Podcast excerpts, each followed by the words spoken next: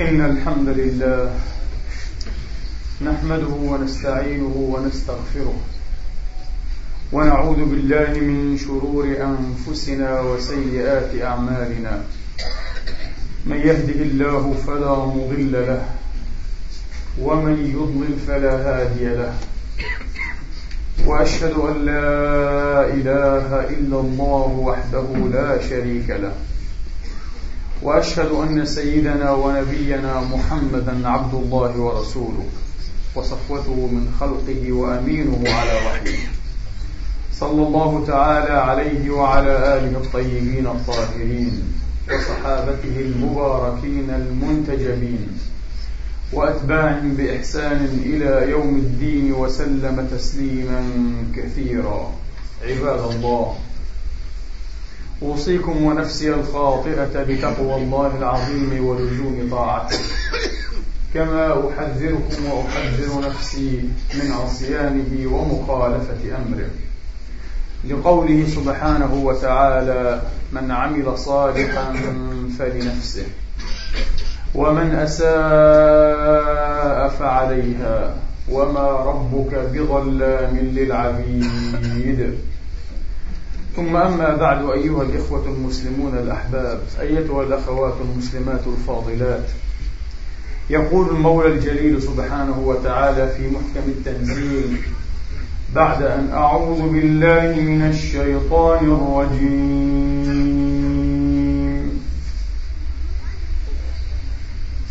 بسم الله الرحمن الرحيم.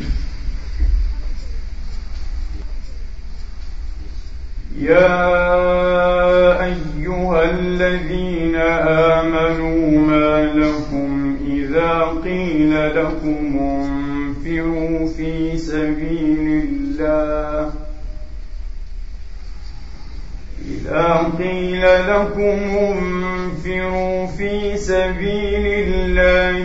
اثاقلتم إلى الأرض، أرضيتم بالحياة الدنيا من الآخرة، فما متاع الحياة الدنيا في الآخرة إلا قليل. إلا تنفروا يعذبكم عذابا أليما ويستبدل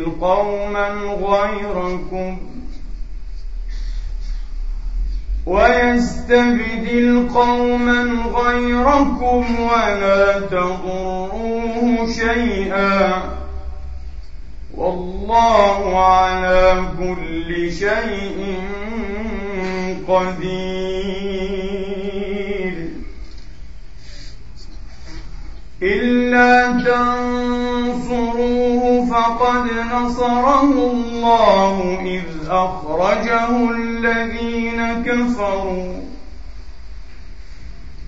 أخرجه الذين كفروا ثاني اثنين إذ هما في الغار، إذ يقول لصاحبه لا تحزن إن الله معنا، فأنزل الله سكينته عليه وأيده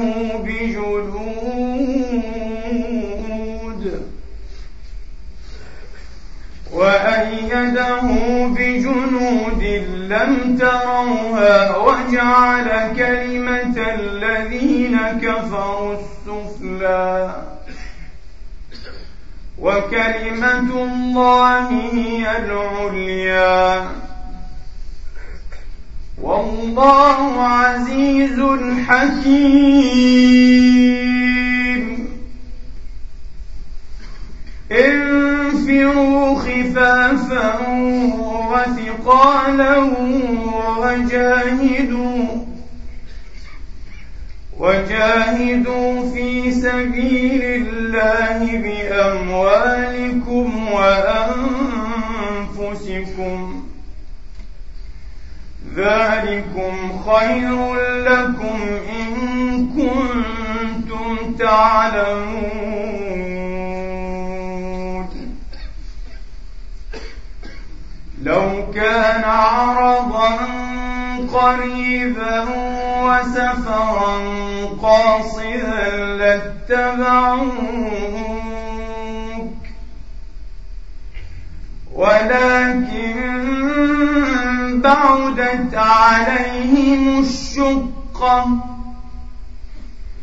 وسيحلفون بالله لو استطعنا لخرجنا معكم يهلكون أنفسهم والله يعلم إنهم لكاذبون.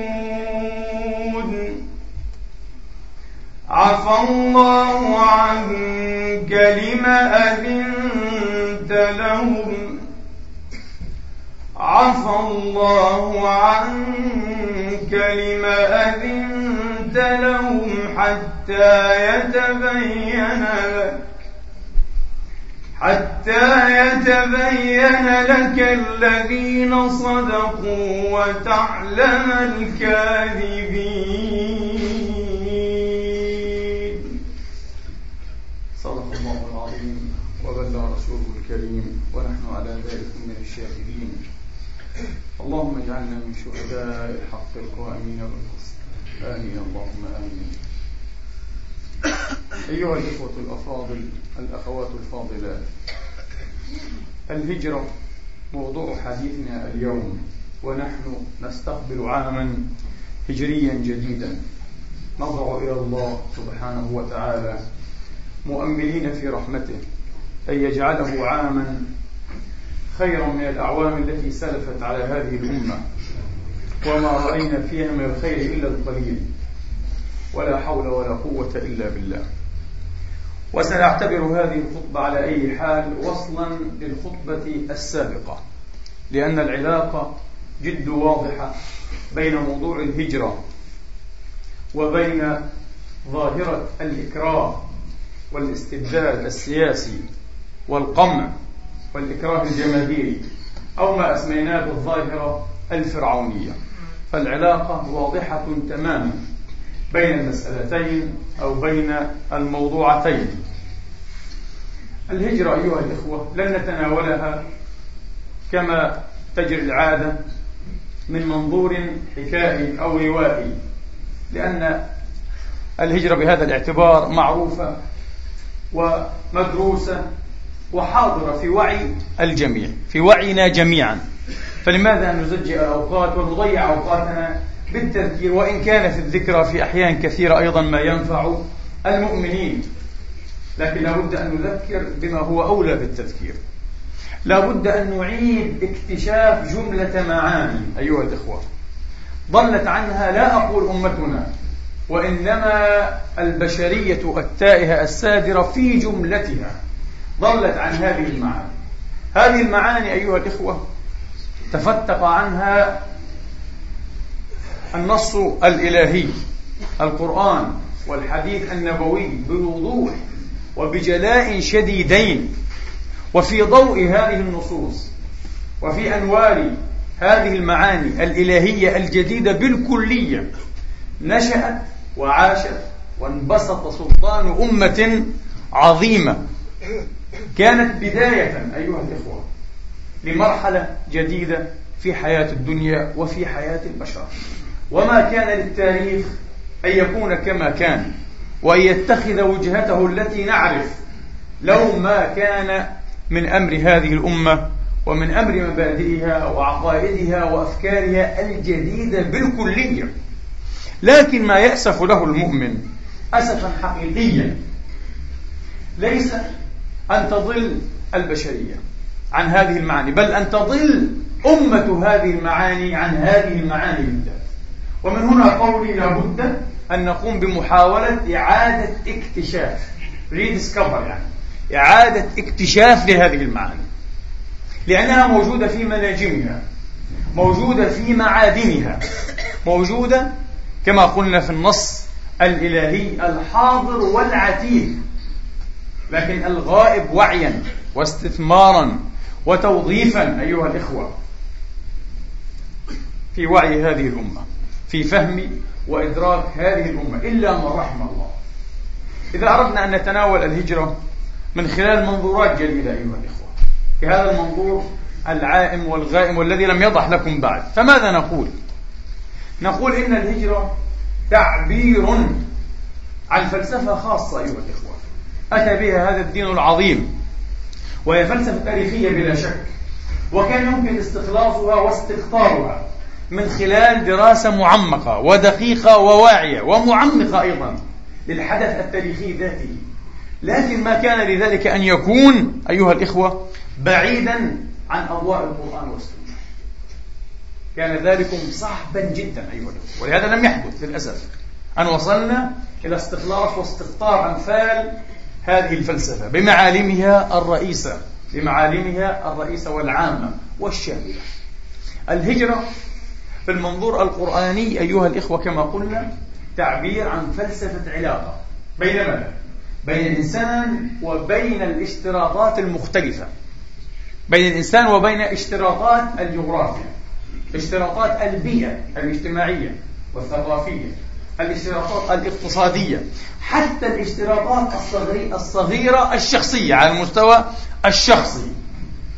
في الفكر المادي الحديث، وأعني بالذات الفكر الجدلي الماركسي، يرون الإنسان نتيجة لا سببا. نتيجة لماذا؟ نتيجة للأسباب. ماركس كان يردد ويبدئ ويعيد دائما أن وعي الإنسان ليس هو الذي يحدد ظروفه واشتراطاته، بل الظروف والاشتراطات هي التي تحدد وعي الإنسان ونمط الذهنية ونمط التفكير، وهذا تفكير كابوسي كارثي أيها الإخوة. ماركس نفسه الذي سعى جاهدا ونحن نصدق بذلك ونصدقه لتحرير الإنسان، لكن وفق رؤيته هو، وفق تفكيره، وفق نماذجه، وفق ما استطاعه، للأسف انتهت مثل هذه الرؤى إلى إلغاء الإنسان وقمع الإنسان بالكلية أيها الإخوة، إلى الإكراه الفردي والجماهيري للإنسان، للمجتمعات والأمم والشعوب. وفي النتيجة ما هو الجامع المشترك بين ظاهرتين متشاكستين، الاستالينية والهتلرية مثلا؟ بعض الناس يقول مستحيل، هما ظاهرتان متشاكستان على طول خط ومتعادية، كلا، متشابهتان جدا، وكل الأخريات تنبعان من هذا التشابه. ما هو هذا التشابه؟ أنه لا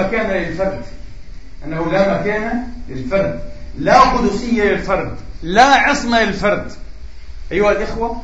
ولا بد أن ندرك جيدا أن أي أيديولوجية وأي فكر وأي رؤية تسحق الفرد نظريا لصالح ما يمكن أن يعرف بالأمة، بالقومية، بالجماعة، بالحزب، هي رؤية شمولية مخيفة تنذر بانبثاق نظام في الوقت المناسب إذا واتت الظروف أيضا والاشتراطات، نظام لن يقل إرهابا وكابوسية وقمعية وإقصاء عن الهتلرية أو الإسلامية أو عن أي نظام آخر مشابه في القديم والحديث.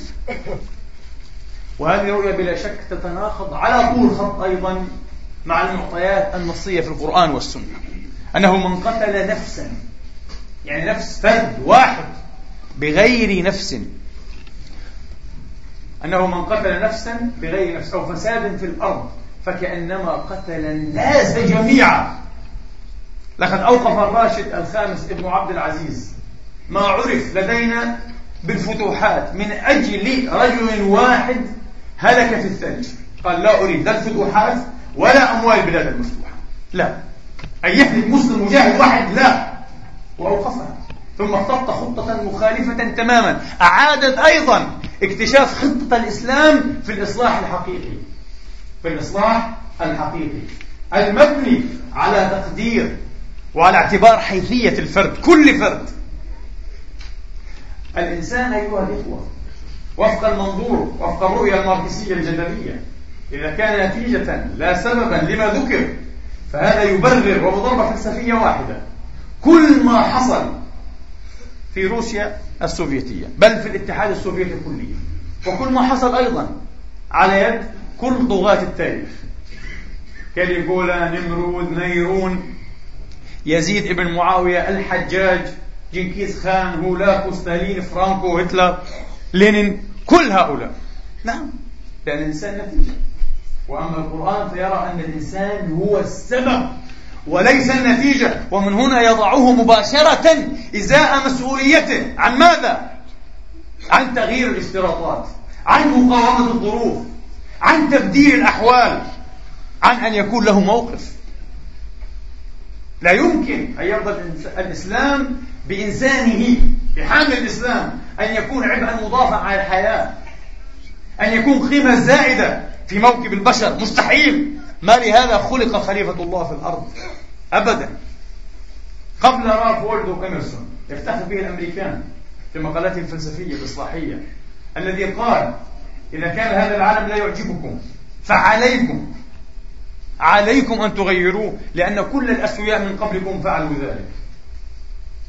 القرآن قال هذا بصيغة أكثر عمقا أيها الإخوة وجمالا وروعة بكثير. وبعد رالف والدو إميرسون قال إقبال، محمد إقبال فيلسوف الإسلام رحمة الله عليه، قال لي ربي، وهكذا يرى نفسه إذ يقرأ القرآن في خطاب إلهي متواصل. نعم، قال لي ربي. وإقبال لم يكن قديانيا، بل كفر القديانيين، لم يكن يضارب أيها الإخوة أو يناقش في صحة عقيدة ختم النبوة أبدا، كان يعلم أن محمد هو الخاتم، لكنه أيضا يتواصل مع الله عبر الكلام الإلهي، وبلا شك هذه صيغة مقبولة، ليس كما يرى بعض الحروفيين الذين سجنوا في أوهام الفهم الخاطئ والمزيف والعميق بطول 1 ملم فقط للنص الإلهي والنص النبوي. إقبال قال لي ربي: هل يعجبك عصرك هذا ويناسبك؟ فقلت: لا يا رب. قال: حطمه ولا تبالي، حطمه وأنشئ عصرا جديدا، مسؤوليتك. اسمعوا إلى هذا القول الإلهي الذي ينبغي أن تتزلزل له كل أركان الضعفاء والذين يزايدون أيها الإخوة بتكريس مظلوميتهم بالشكاوى والآهات والتباريح أيها الإخوة، وبالهروع إلى هنا وإلى هناك يستجدون الإنصاف والعدالة. الذين توفاهم الملائكة ظالمي أنفسهم لم يهاجروا وبقوا في مكة، ولما فرض عليهم أن يقاتلوا المجتمع الجديد والدولة الإسلامية الجديدة بقيادة محمد بن عبد الله صلوات ربي وتسليماته عليه، فعلوا، وسقط بعضهم صرعى، لكنهم كانوا مؤمنين في الباطن، مسلمين ينصفون الحق باطنيا، قلوبهم مع محمد تماما كقلوب أولئكم الذين كانت قلوبهم مع الحسين، لكن سيوفهم مع أبي جهل، سيوفهم مع يزيد. نعم، فالقرآن أيضا أفتانا في مسألة يزيد والحسين في هذه الآية، تمام، وفي مسألة الذين خاضوا أو سكتوا أو ساهموا أو برروا. الذين توفاهم الملائكة ظالمي أنفسهم قالوا: فيما كنتم؟ قالوا: كنا مستضعفين في الأرض. قالوا: ألم تكن أرض الله واسعة فتهاجروا فيها؟ فأولئك مأواهم جهنم وساءت مصيرا، إلا المستضعفين الذين لم يستطيعوا أيها الإخوة الخروج والترحل والهجرة، غلبوا على مرادي، هؤلاء في دائرة الإعذار، في دائرة العفو. نعم، أما الآخرون فلا، فأولئك مأواهم جهنم وساءت مصيرا. نتفهم وندرك تماما أيها الإخوة أن تقويم الواقع موضوعيا وعلميا وبالصيغة الاستقرائية تحديدا، وفهم هذا الواقع هو أول الشروط لتغييره. نتفهم هذا وندركه تماما، لكن لا نتفهم أيها الإخوة أن يخضع الإنسان والجماعة والقبيل من الناس وأحيانا الأمة بأسرها لما يعرف بضغط الظروف، باشتراطات الواقع. كلا، هذا مرفوض إسلاميا، مرفوض قرآنيا أيها الإخوة. والذي نتفهمه بعد هذه الخطوة أيضا هو شيء واحد فقط لا ثاني له: مرضومية فرد واحد أعزل حيل بينه وبين أن يحايل ظروفه. غلب على نفسه، لج به في زنزانة، في سجن انفرادي، في السجن، لم يستطع حتى أن يهاجر، نتفهم مظلوميته، لكن لا نستطيع حتى أن نتفهم مظلومية فرد واحد كان بإمكانه أن يهاجر وأن يذول وأن يلوذ بعقيدته ومبادئه وأن يدفع عن حريته وعن كرامته وعن اختياره العقدي الديني الأيديولوجي. لا نستطيع أن نتفهم مظلوميته. هذا في الميزان وفي المنظور القرآني ليس مظلوما، بل ماذا؟ بل هو ظالم لنفسه. الذين توفاهم الملائكة ظالمي أنفسهم. يا إخواني، هذا الفكر ثوري بكل، لا أستطيع أن أفهم الثورة قبل أو بعد هذا الفكر أصلا. هذه هي الثورة نفسها، هذا هو الفكر الثوري الحقيقي الذي على الأمة أن تستعيد اكتشافه من جديد لكي تخرج مما هي فيه، لكي تنير هذه الدهمة التي ناءت عليها. هذه الثورة الحقيقية أيها الإخوة. لماذا؟ هجرة شخص أو مجموعة أو قبيل من الناس لا تسوي فرار شخوص أيها الإخوة بذواتهم، هذا لا يسوي شيئا أبدا، وإنما تسوي ماذا؟ تساوي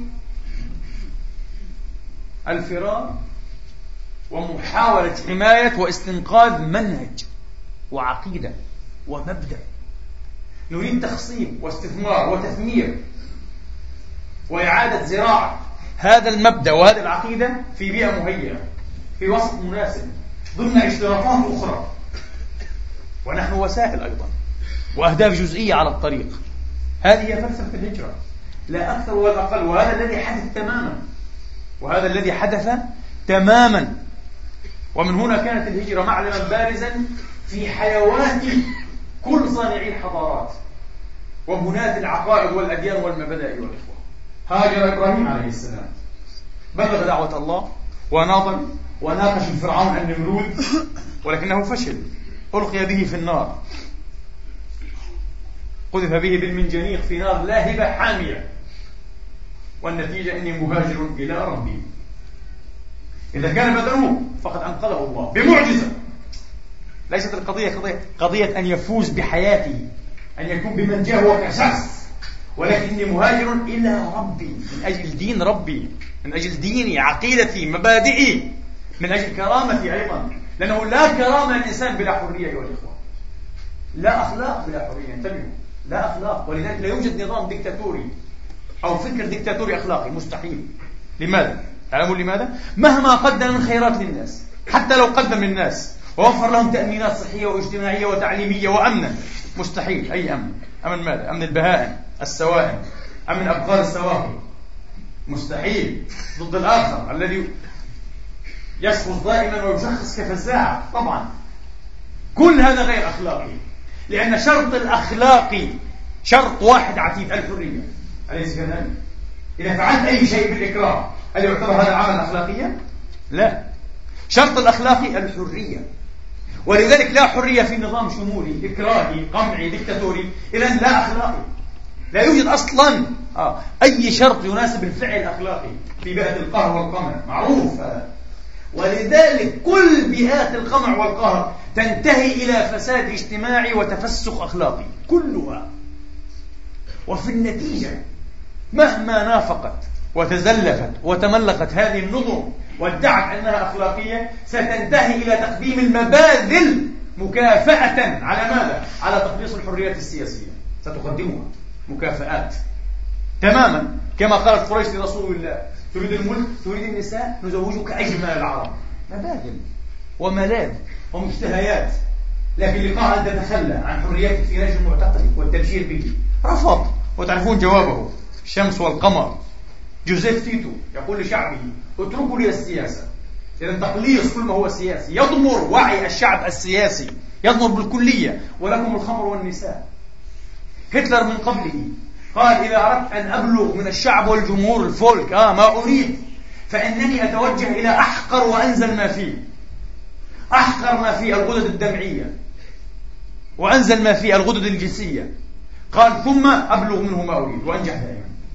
طبعا كل النظم الإكراهية لا أخلاقية، ولا بد أن تنتهي إلى هذا الذي يتاخم أيها الإخوة كل ما هو متناقض مع الأخلاقي إلى تخوم الأخلاقية بالكلية. النبي عليه الصلاة والسلام يقول: صنفان من أمتي لم أرهما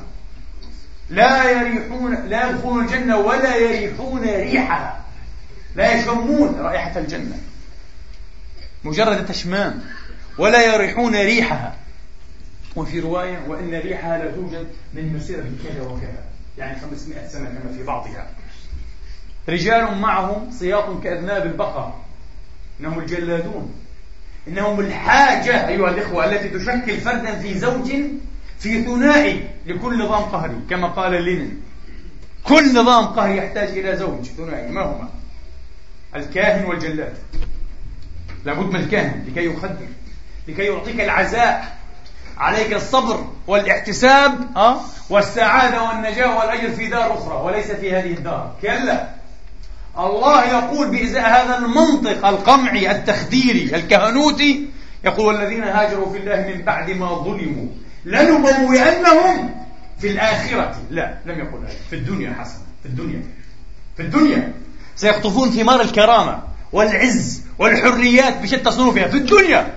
الله قال لم يقل في الآخرة لنبوئنهم في الدنيا حسنة، وبعد ذلك قال: ولا أجر الآخرة أكبر لو كانوا يعلمون. في الدنيا. لذلك القرآن بارئ من كل منطق كهنوتي ومن كل كاهن يلبس جبة العالم والمفتي ويعتمر بعمامة المشايخ، بعمامة رسول الله، ورسول الله بريء منه ومن عمامته. كاهن بزي مفتن، كاهن بزي عالم مفتن. كلا، القرآن بارئ من هذا المنطق أيها الكاهن، أيها الحبر الصغير. نعم، فلا بد من هذا الثنائي، لا بد من هذا الزوج، الكاهن والجلاد، ولنا حديث عن هذا الجلاد. المهم نعود إلى ما قلنا. إذن أيها الإخوة، بحسب هذا المنطق القرآني، صنفان من أمتي لم أرهما. الصنف الأول: رجال معهم سياط كأذناب البقر يضربون بها ظهور الخلق، الجلادون، ونساء كاسيات عاريات مائلات مميلات، مائلات في مشيتهن، مميلات لقلوب وأعين الرجال، فإن أبصار الرجال طوامح، مائلات مميلات، رؤوسهن كأسنمة البخت، الفلزور والكوافير والأشياء العصرية، المبادل والمساخف العصرية. ولعل بعضنا يتساءل: من لم يقرأ هذا الحديث قراءة ثقافية وقراءة سوسيولوجية وقراءة سياسية بوعي حر، لا يمكن أن يفهمه، يعتبره مجرد تلفيق وتجميع لعناصر لا جامعة مشتركا بينها، والجامع واضح جدا وشديد الشخوص والبروز. ما الجامع أيها الأخوة بين هذه المساخف الأخلاقية، بين هذا التفسخ الأخلاقي بالمعنى الجنسي للتفسخ الأخلاقي، وبين الفساد السياسي، الإرهاب، إرهاب الجلادين والجزارين، واضح جدا كما قلنا قبل قليل. هذا هو.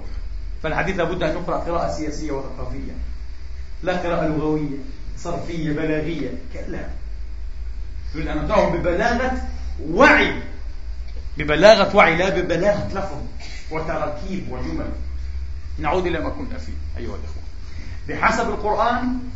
بحسب القرآن لا نستطيع أن نبرر مظلومية الجماعات ولا الأحزاب ولا الشعوب ولا الأمم، حتى الأفراد أحيانا لا نستطيع أن نبرر مظلوميتهم.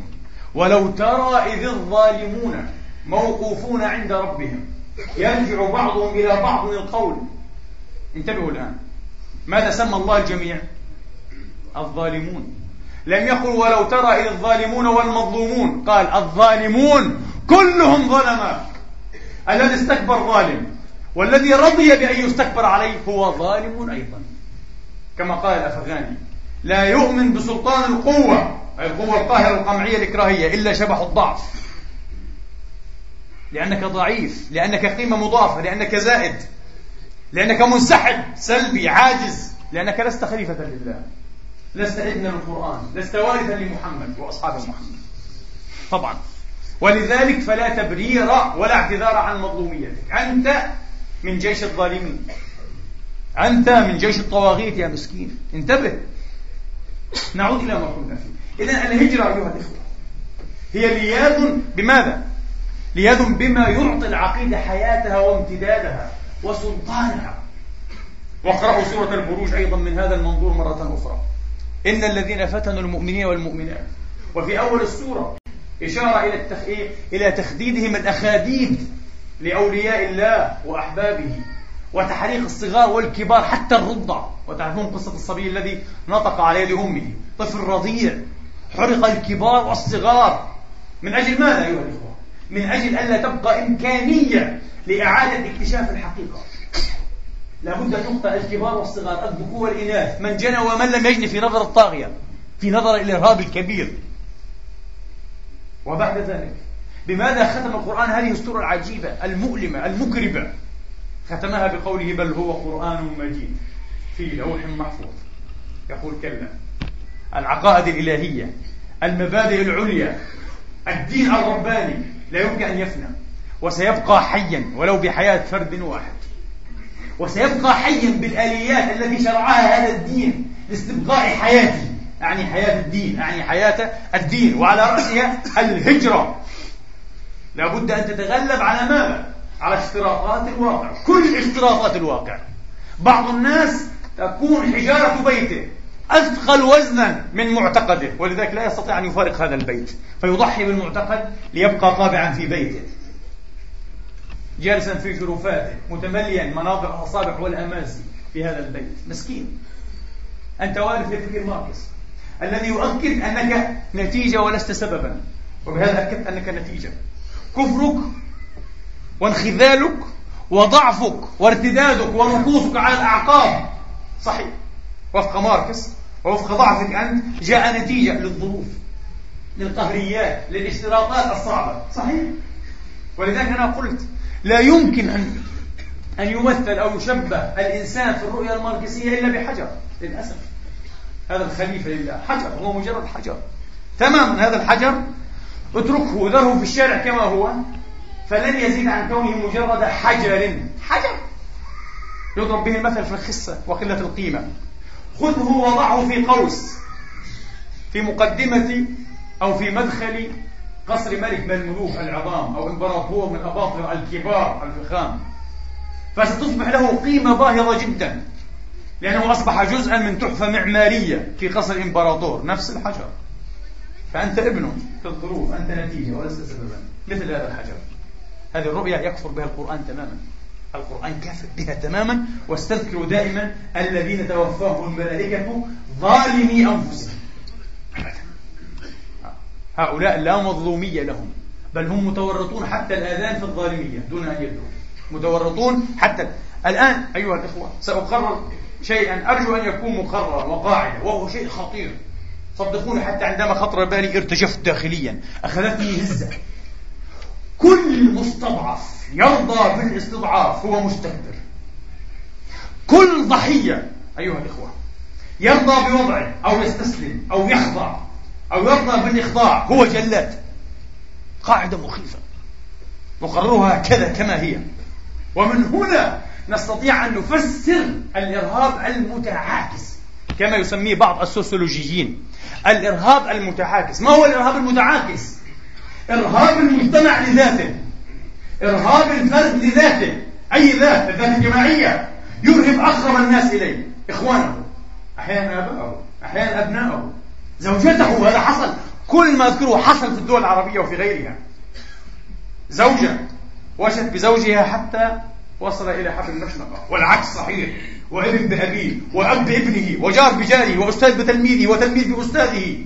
شيء فظيع جدا. وشيخ بتلاميذه ومريديه، وهم يريدون بشيخهم وخطيبهم. شيء فظيع هذا الإرهاب المتشاكس، هكذا المتعاكس أيها الإخوة. كل جلاد ضحية، كل جلاد ضحية، وكل ضحية جلاد. ينتقمون من شيئين، الجلاد ينتقم من ماضيه لأنه كان هو أو أبوه أو جدته أو من يموت له بسبب متين أو واهن ضحية في يوم من الأيام، فهو ينتقم من هذا الماضي. والذي يعتبر المجتمع برمته وبكليته مسؤولا عنه تماما كما ينتقم الصهاينة اليوم من ماضيهم، لكن لا من النازيين الذين حرقوهم، بل من أبرياء يدعون فلسطينيين. لا أدري هل كفوا عن أن ينكروا فلسطينيتنا، آمنوا بها أخيرا أو لا، لا أدري. المهم هكذا ينتقمون من ماضيهم وينتقمون من مخاوفهم لأن صيغة الإرهاب أيها الإخوة وصيغة الإكراه تقوم دائما على ماذا؟ على تشخيص العبرة، ما يسمى باللغة القرآنية النكال. ولذلك يقول بعض الأذكياء، يقول إذا كف هؤلاء المجرمون الكبار عن أن يشوهوا ويضطهدوا ويعدموا الناس في الساحات العامة، فقد قارب الإرهاب عن أن يكف أصلا عن الفعل، لكنهم لم يكفوا، بالعكس. تسمعون بالخازوق أنتم؟ أنا حتى كنت أعتقد أن الخازوق هو عمود معدني أو خشبي أحيانا يدخل في الدبر ويخرج من الرأس. لا، هذا تصور غير صحيح. العملية سهلة جدا جدا، لو فعل به هكذا أيها الإخوة لمات الضحية في لحظات، أول ما تتمزق أحشاءه يموت. لا، لكنه يدخل أيها الإخوة من خلف العصعص بين الجلد واللحم، وهكذا يدق دقا خفيفا على مدى ساعات متواصلة، أصعب من الصلب، حتى يخرج بعد ذلك أيها الإخوة من خلف الرقبة. هذا هو الخوزقة. اسمعون بالخوزقة، هذه الخوزقة في التاريخ مارسها العرب والمسلمون والأوروبيون والكل مارسوا الخوزقة، وفي الساحات العامة. ولذلك يغدو المذعور أيها الإخوة، صاحب النفس المذعورة، النفس المتاعة والمكروبة والممرورة، النفس المتصاغرة الذليلة المهانة، يغدو خائفا، تعرفون من ماذا؟ من عدم خوفه. يغدو خائفا أن يظهر أنه غير خائف، فهو يتخذ ألف حيلة وحيلة لكي يسد خوفه واندعاره وفزعه. وتأتي الأمثال والمقالات أيها الإخوة لكي تشي وتبوح بأعلى قدر من الانخذال والانسحاب والاندعار. الحيط وقول يا رب الستر، حط راسك مع الروس وقول يا قطاع الروس، عند اختلاف الدول خب راسك، ما لنا ولهم، فلنترك لهم ليس السياسة والخمر والنساء أيضا. وهذا ما فعل بالمقموعين في الأعصار الأخيرة، لم يبق لهم لا خمر ولا نساء، لأنه لا خبز لديهم أصلا. ليس خمر ونساء تيتو، لا خمر ولا خبز أصلا، وتركوا للآلهة وأنصار أو أرباع أو جسور الآلهة المتحكمين كل شيء. وهذه جريمة من يرى نفسه مظلوما، إنها جريمتك أولا. صح، ليست جريمتك أولا وأخيرا، لكنها جريمتك أولا. تقرؤون في الأدبيات أيها الإخوة التي تناقش هذه القضية تشبيه هؤلاء المتألهين من الطغاة المتجبرين بالأصنام، الرجل الصنم. هل تدركون سر وعمق هذا التشبيه؟ إنه عميق جدا وواعن وموحن. الصنم أيها الإخوة قطعة حجر، هل لها سلطان ذاتي؟ هل لها قوة من ذاتها؟ هل تستطيع أن تبرز أي فاعلية؟ مستحيل، إنها مجرد قطعة حجر صماء خرساء ميتة جافة لا تنضب بالحياة. صحيح؟ من أين يستمد الصنم إذا سلطته؟ له سلطة فظيعة جدا الصنم أيها الإخوة، على الظواهر والبواطن عند من يعبدونه ويؤلهونه، من خضوع المصنم للصنم. كذلكم هو الزعيم، كذلكم هو الدكتاتور، إنه قطعة حجر لا قوة ذاتية لها بتة، بل هو ضعيف جدا، وكما قلت في الخطبة السابقة أضعف مما نتصور أيها الإخوة. صدقوني، هذه قاعدة أخرى، كلما شعر الإنسان بقوته واستقر لديه شعور بهذه القوة كان متسامحا وكان لطيفا وكان رحيما. صحيح؟ لذلك يحدد المثل العامي من ضربة الجبان. صحيح، ضربة الجبان قاتلة، لأنه إذا ضرب فن وثلث وربع وعشر حتى يتأكد أن الموت نفسه هو الحاضر بذاته بعيونه. لذلك المرأة حين تطلق رصاصة بالمسدس لا تكتفي برصاصة رصاصتين حتى تفك المسدس ثم تضرب على الفارغ. ضربة الجبان، ضربة الضعيف، مخيفة. كونراد لورنس، عالم الحيوان الزيولوجي الكبير النمساوي والذي نال جائزة نوبل، من أكبر علماء الحيوان في العالم، نمساوي. لورنس مشهور جدا، عنده كتاب اسمه العنف في فصل الإنسان واقفا، ذكر معلومة في منتهى الأهمية تؤكد هذا الاستخلاص الذي ذكرته قبيل قليل. ماذا يقول؟ قال: لقد وجدت، هذه قاعدة علمية في علم الزيولوجي، في علم الحيوان، ونحن أيضا حيوانات، خاصة إذا كنا قامعين مطموعين، حيوانات لا نزيد عن كوننا حيوانات. كل من يرغب أن يكون قامعا أو مطموعا هو حيوان فقط، لن يرتقي لرتبة إنسان أيها الأخوة، وسترون. قال: لاحظت أن الحيوانات بصدد دراسة ماذا؟ بصدد دراسة قوة الكوابح ضد القتل والإبادة عندها والإفناء، حين تشتجر بين حيوانين، بين طيرين، بين زاحفين، بين نوعين من أنواع الحيوان، معركة. قوة الكوابح على الإفناء، أنه يفني زميله، يفني خصمه. هذه القوة تضعف، إذا العلاقة إيه؟ عكسية، تضعف كلما إيه؟ أو حتى تضيع، هكذا تضيع. تضعف هذه القوة كلما ضعفت ثقة الحيوان بنفسه. بالأحرى يقول كلما كان الحيوان نفسه ضعيفا، من الأنواع الضعيفة وغير مسلح سلاحا قويا. ويضرب مثلا بالذئاب وبالحمام. الحمام يقول إذا اشتجرت حمام مع حمامة تقريبا لا تتركها إلا بعد أن تهلكها تماما أو تشارف على ذلك المظلومة الخاصة، لابد تبقى تنقر فيها وتنتفرجها حتى تهلكها، حتى تميتها، لا تتركها. لماذا؟ لأن الحمام كائن ضعيف وقوة الفتك عنده ضعيفة جدا. قال أما البازي والصقور فلا تفعل ذلك. الصقر ينقر الطرفين حتى إذا استسلم الآخر تركه. روح رياضية كما نقول، لأنه يشعر بقوته، عنده القدرة على الفتك لكنه لا يستخدمها لأنه واثق من نفسه، لأنه واثق من نفسه. الذئاب لا تفعل ذلك أيضا مع الذئاب. الذئب حين يشتجر مع الذئب أول ما يطاف الآخر برأسه يعطي علامة أو أمارة الانسحاب والهزيمة، يترك مباشرة. عش أنت وأولادك. يقول لورنس ولم نرى ذئبا يعدو على إيه؟ على أنثى الذئب الآخر أو يفتح بأولاده كما يفعل البشر. ولذلك يقول بعض علماء السوسيولوجيا أيها الإخوة، علماء الاجتماع الذين درسوا هذا المشكل، يقولون إن قوة الدولة أو قدرة الدولة أو فعل الدولة الإكراهي يتناسب ويتواءم عكسيا مع سلطتها الحقيقية. كلما كان النظام سلطة حقيقية الإكراه يكون خيرا جدا، واثق من نفسه، قوي، عنده مشروعية، عنده صدقية، غير مهدد، الكرسي غير مهدد، لماذا القمع؟ وكلما كان النظام يشعر بالضعف وبالضحالة الجماهيرية كما يقولون، عنده ضحالة جماهيرية، انخفاض حقيقي في المصداقية الجماهيرية، كلما زاد من إيه؟ من القمع والإكراه. ولذلك أنا مستبشر جدا يا الإخوة بما سمعته من تصريح وزير الدفاع الأمريكي، أستغفر الله، لا، بين مافيوز الأمريكي، رجل المافيا العالمي، رامسفيلد، قبل أيام يقول لقد كان خطأنا أننا لم نقتل قدرا كافيا من السنة. ممتاز في التصريح. بعض الناس يقول هذا رجل متوحش، هذا كما قلت مافيوز، هذا مجرم، هذا رجل حرب. لا، هذا رجل شعر بالضعف تماما. انتبهوا، اقرأوا هذا الكلام قراءة علمية في ضوء ما قدمنا قبيل قليل وأمثاله.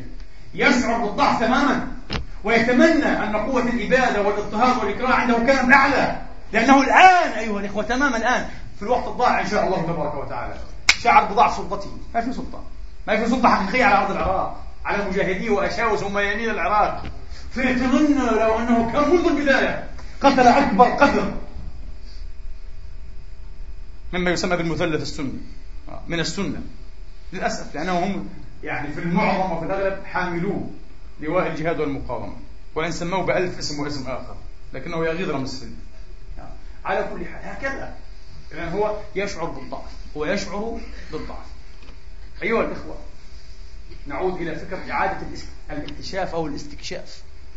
هناك كاتبة أوروبية مشهورة جدا في هذا العالم، عالم الفكر والسوسيولوجيا والتحليل، اسمه روز وايلدر. عندها كتاب لطيف أسمته ماذا؟ أسمته اكتشاف الحرية، صراع الإنسان ضد السلطة. هذا العنوان الفرعي، اكتشاف الحرية. تذكر فيه كلاما في منتهى الخطورة، انتبهوا، في منتهى الخطورة. تقول روز وايلدر إن الأوروبيين تأثروا بالسراسنة. السراسين، من هم السراسنة؟ العرب المسلمون كانوا يسمون السراسنة. وإيحاء هذه اللفظة إيحاء سيء جدا جدا، يعني السراسنة توحي بالمتخلفين، بالمتوحشين، بالقتلة، السراسنة. قالت تأثر الأوروبيين بالسراسنة كان كبيرا جدا، هو الذي فتح الآفاق الجديدة أمام أوروبا التي اعتقلتها الخرافة والكنيسة على مدى 1000 عام كامل، أيوة، ولم تخرج من هذه الظلمية. 1000 سنة وأوروبا معتقلة، الآن بعض الناس طبعا يقصد بأمته وتاريخ أمته ومنجزات أمته وإمكانية أيضا أن يقدم به حلا من جديد. لماذا يا أخي؟ لأنه رأى أمته وقد اعتقلت أيها الإخوة في مازق النهضة وفي وهدة التخلف 100 سنة، كفر بكل شيء. مسكين أنت لا تدري شيئا عن التاريخ وعن فلسفة التاريخ. أوروبا 1000 سنة، لماذا 100 سنة كفرنا بكل شيء؟ انتهى كل شيء. والنقرة ماذا قالت السيدة وايلدر؟ قالت لقد انفتحت آفاق جديدة. كيف؟ لأن الفكرة التي كانت جاثمة على الخاصة والعامة في تلكم الأعصار كانت فكرة الخلق المنتهي، واستفادت منها السلطة الحاكمة، سلطة الكنيسة والسلطة الزمنية الإمبراطور، استفادت منها السلطة الروحية والزمنية أيما استفادة. كيف؟ طبعا المعادل لهذا الاعتقاد أيها الإخوة الكوني أن كل شيء أيضا تقريبا ثابت واستاتيكي وغير قابل للزيادة وليس في الإمكان أبدع مما كان. نفس القدرية التي أراد بنو أمية يفرضوها على المسلمين، هذا الله أراد، هذا الله كتبه وانتهى كل شيء، ولا مجال للتغيير أصلا أو الإضافة، انتهى كل شيء. أوروبا كانت مسيطرة عليها هذه الفكرة. قالت فلما جرى الاحتكاك والتماس مع المسلمين وحضارتهم وأفكارهم، هذا الإسلام وبالذات ذكرت القرآن، قال جاء بفكرة جديدة عجيبة جدا غير مألوفة عند الأوروبيين، كانت بمثابة الشرارة التي أورد كل هذه النار. عجيب، هذا الغربيون هكذا يقولون. وتسمع بعض العلمانيين الإسلام سبب تخلفنا، القرآن غير قادر على مواكبة الحضارة، غير وافي بمقتضيات التحدي. إيش القزامة والصغار الفكري والنفسي هذا؟ للأسف شرارة أورد كل هذه النار. كيف؟ جاء القرآن ليقول يزيد في الخلق ما يشاء. عملية الخلق ليست منتهية، في ازدياد مستمر حتى في على المستوى الكوني المادي. والسماء بنيناها بأيد وإنا لموسعون.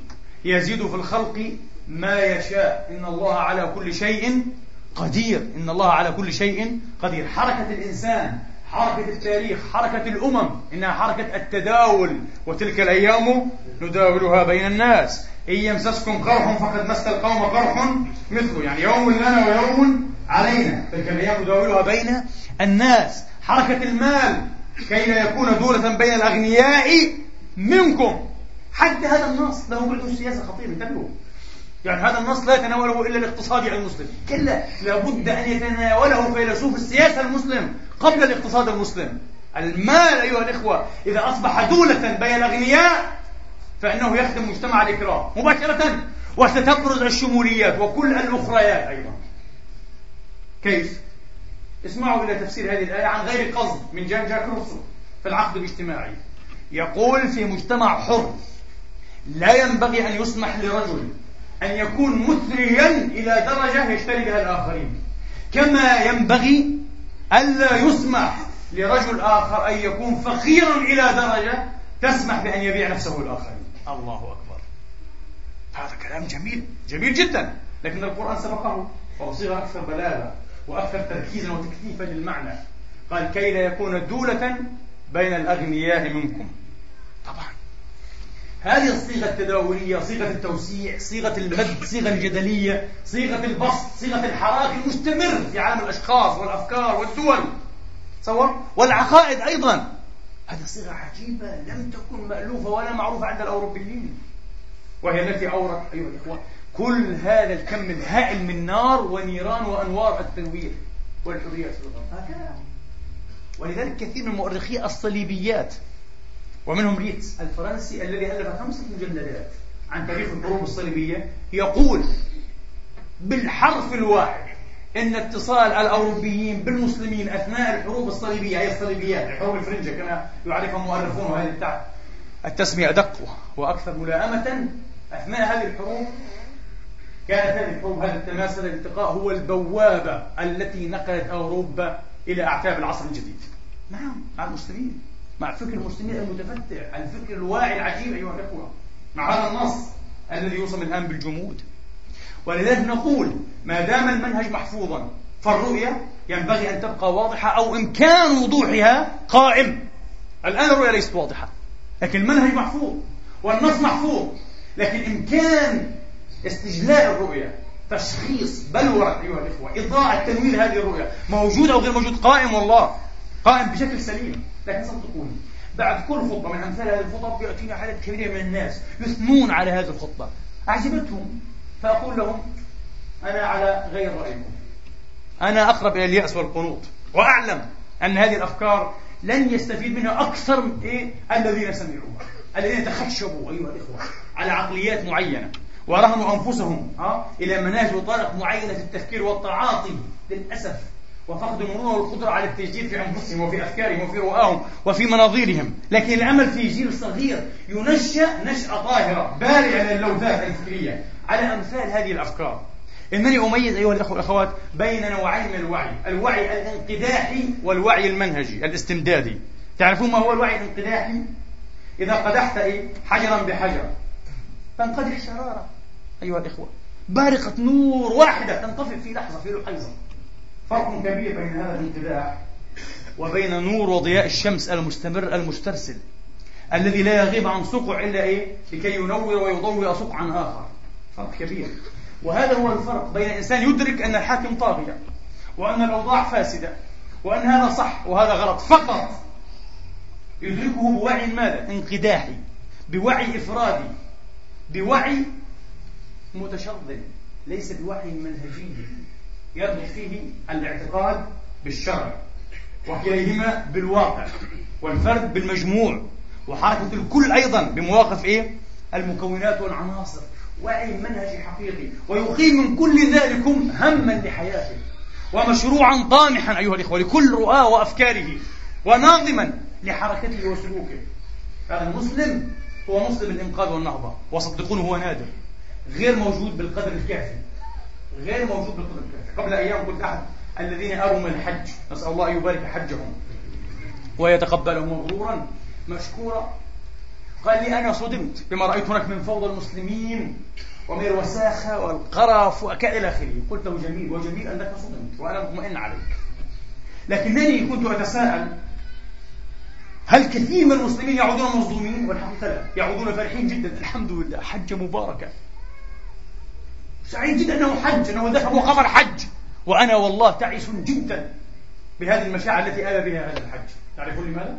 لأن الذي يذهب هناك ويرى المسلمين إنها شرائح تمثل كل مسلمي الأرض لا يرى ما يبشر، يرى الجهل والأمية والفوضى والقرف والوساخات والقمامات وعدم الرحمة. ما في رحمة من مسلم لأخيه، إذا وقع الكبير يداس مباشرة، وكان بالإمكان عدم دوسي، يداس والله. ولقد حاولنا في مرات ونجحنا في استنقاذ بعض هؤلاء الذين كان يمكن أن يكون أحدهم ميتا بالدوس وبالدهس، استطعنا وأوقفنا وأنقذناه أكثر من مرة بحمد الله. ما الذي يحدث إذن؟ الذي يذهب بضمير كنسي أيها الإخوة، بضمير متشظن، بضمير ديكتاتوري. تعرفون ماذا أعني؟ أعني تماما ما عناه جورج أورويل حين قال كل النظم الشمولية تعمل على تفكيك الإنسان. طبعا ثم بعد ذلك إذا عملت على تجزية وتفكيك وتشطيب الإنسان ماذا يحصل؟ تعيد بناؤه بالطريقة التي تريد. وهذا ما حدث مع المسلمين في عصور الانحطاط للأسف الشديد، الذين أعيد بناؤهم، فأي عالم وأي مسلم أعيد بناؤه يا رب من جديد، شيء مخيف.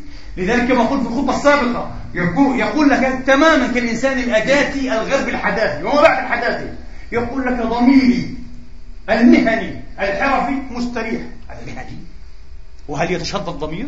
وهناك مجموعة ضمائر في داخل المسلاخ الإنساني. الضمير الشخصي الاجتماعي الديني غير مرتاح، لأنه يقتل البراء، يعدم الناس، يضطهدهم في السجون. لكن ضميره المهني كجلاد، كأداة، كقفاز في يد الطاغية مرتاح جدا، لا أراحك الله، لا دنيا ولا آخرة. لكن المسكين لأنه كان أعيد تركيبه، فككوه هناك. وهذا هو الوعي الاستمدادي المفقود، الوعي الدائم الاستمدادي مفقود، الوعي الانقداحي موجود لدينا للأسف الشديد. ومن هنا المعضلة، من هنا هذا الليبرانت أو هذا التيه الذي لا نستطيع أن ندخل منه بعد أن دخلنا وتوغلنا فيه، أن نخرج منه عفوا. يقول الناس يعرفون يا أخي أن هذا ظلم وهذا طغيان وهذا فساد، لا يعرفون أنهم يمتلكون ويحتاجون معلومات فقط، انتبهوا، لكنهم لا يمتلكون رؤية ومعرفة حقيقية. معلومات طبعا، وقد يأتي أحدهم ليحاضرك بالأرقام والإحصائيات عن الفساد المالي أو الإداري أو كذا كذا في بلده، وهكذا احترس وهكذا كذا وهكذا وقع. هذه ذاتها كلها معلومات لا تفيد. أنا أريد المعرفة، أريد الرؤية، أريد الوعي الاستمدادي النبعي وليس الوعي الانقداحي، وعي المعلومات والمعطيات.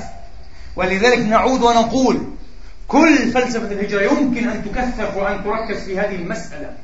إنها اللوم أيها الإخوة وطلب الحماية للمنهج، لما يعطي الرؤية دائما إن كانت تكون واضحة وشاخصة، بل هو قرآن مجيد في لوح محفوظ. المنهج والرؤية من بعد المنهج.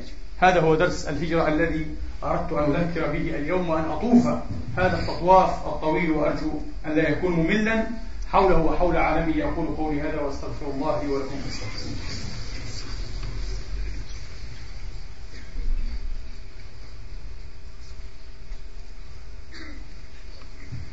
الحمد لله الذي يقبل التوبة عن عباده ويعفو عن السيئات ويعلم ما تفعلون، ويستجيب الذين آمنوا وعملوا الصالحات ويزيدهم من فضله، والكافرون لهم عذاب شديد. وأشهد أن لا إله إلا الله وحده لا شريك له، وأشهد أن محمدا عبده ورسوله، صلى الله تعالى عليه وعلى آله الطيبين الطاهرين وصحابته المباركين المجاهدين وأتباعهم بإحسان إلى يوم الدين. أيها الإخوة، روى الإمام الطبري في تاريخه عن أبي بكر الهذلي قال: كنت واقفا يوم بباب المنصور، أبي جعفر المنصور العباسي ثاني خلفاء العباسيين بعد السفاح عمه. قال: ورجل إلى جانبي، فلما خرج الخليفة قال الرجل: هذا رب العزة الذي يطعمنا ويسقينا. قال: فقف شعر بدني لما سمعت. فلما، وكان أبو بكر هذا من ندماء المنصور، فلما صرت إلى مجلسه قلت: يا أمير المؤمنين، قد سمعت اليوم عجبا منكرا. قال: ما سمعت يا هذلي؟ قلت: سمعت رجلا يقول كذا كذا كذا. قال: فسكت هنيهة ثم نكث الأرض ثم قال: يا هذلي، لأن يدخلهم الله النار في طاعتنا أحب إلينا من أن يدخلهم الجنة في معصيتنا. هذا منطق حقيقي. القصة قد تصح قد لا تصح، الذي حدث واقعيا يؤكد هذا المنطق. للأسف في تاريخ هذه الأمة يؤكد هذا المنطق، ويضحى بالعقل ويضحى بالآباء وبالثوابت وبالقطعيات في سبيل أن يبقى من؟ نصف الإله، ابن الإله، الملك الشمس، ابن الشمس، ابن السماء، الذي يحيي ويميت. للأسف صدقوني، صحيح البشر الآن لا يؤمنون بشكل واضح أن الحكام والملوك والأباطرة والكبار آلهة، لكن يؤمنون بلا شك ويصدون عن هذا الإيمان أنهم استثنائيون تماما. ولذلك نعيش حالة ازدواجية أيضا. حينما يخرج علينا هذا بهيبته وجلاله تجري الدموع في مآخيها أيها الإخوة مباشرة. خرج كسر الإله، أستغفر الله، وريث الإله، حفيد الإله، كهف، خرج الذي ألهب ظهورهم وأعدمهم العزة والكرامة، تبكي. وإذا مات شعروا باليتم الكامل ويبكونه بسخاء وبصدق. أنا أقول لكم بصدق يبكونه للأسف الشديد. فنحن ما زلنا وثنيين في التعاطي مع الحكام أيها الإخوة، ما زلنا وثنيين، لأننا لم نعد استكشاف ما جاء به الإسلام الجديد. للأسف لم نعد، الذي لم يجعل هذا الحاكم أكثر من أجير، وكان يلقب بالأجير، يا أجير يقال له، يا أجير المسلمين، ليس أكثر من أجير، وله أجرة أجير أيضا، أجرة مقطوعة شديدة معروفة، ليس كأعلى الناس ولا كأوكس الناس، وكان بين ذلك قواما. انتهى كل هذا للأسف. لم نعد نسمع به للأسف، ولم يسمعه التاريخ عبر أكثر من 1000 سنة، فلا بد من إعادة استكشاف أيها الإخوة، لا بد من إعادة استكشاف. للأسف في الأخير سأختم بهذه الجملة: يتورط الشعب المخذول المنخذل المضطهد والحاكم الخاذل المضطهد المستكبر، كلاهما يتورطان في الصورة التي رسموها والدور الذي ارتضوه لهذا المتأله الصغير. الكل يتورط، الحاكم يصدق نفسه وهم يصدقون. ومن هنا أيها الإخوة الشرح العجيب الذي أمره كل واحد مهتم بهذا القضايا لقراءته بمنظور علمي دقيق متعمق، الذي قدمه أريخ فروم في الهروب من الحرية، كتاب اسمه الهروب من الحرية.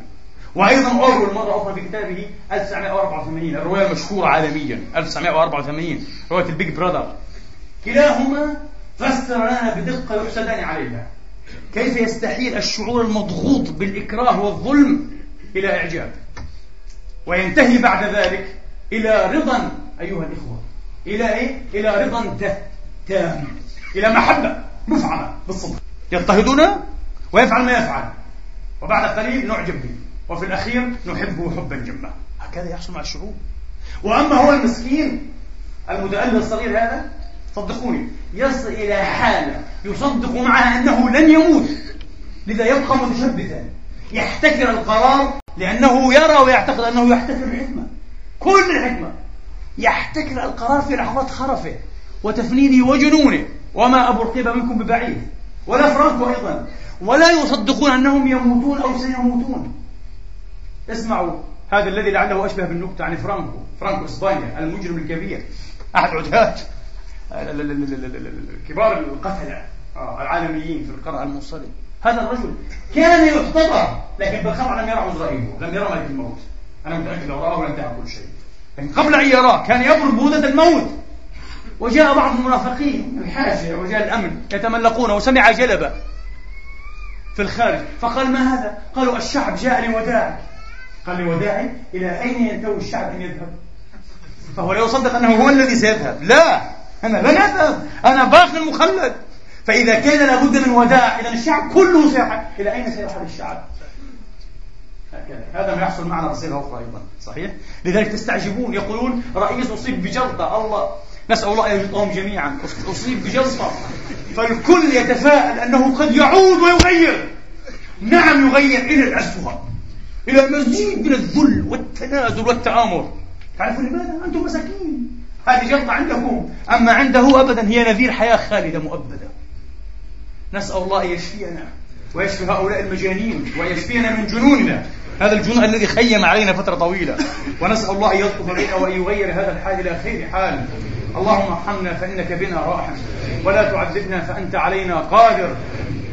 اللهم لا تؤاخذنا بما فعل السفهاء منا، ارفع مقتك وغضبك عنا. اللهم ارفع مقتك وغضبك عنا، اللهم ارفع مقتك وغضبك عنا، ولا تسلط علينا بذنوبنا من لا يخافك فينا ولا يرحمنا. اللهم إنا نسألك أن تنصر الإسلام وأن تعز المسلمين، وأن تعلي بفضلك كلمتي الحق والدين. اغفر لنا ولإخواننا المسلمين الحاضرين والغائبين، وتوفنا وأنت راض عنا. إلهنا ومولانا رب العالمين. عباد الله، إن الله يأمر بالعدل والإحسان وإيتاء ذي القربى، وينهى عن الفحشاء والمنكر والبغي، يعظكم لعلكم تذكرون. اذكروا الله العظيم يذكركم، واشكروه على نعمه يزدكم، واسألوه من أفضاله يعطكم، وقوموا إلى صلاتكم يرحمكم الله.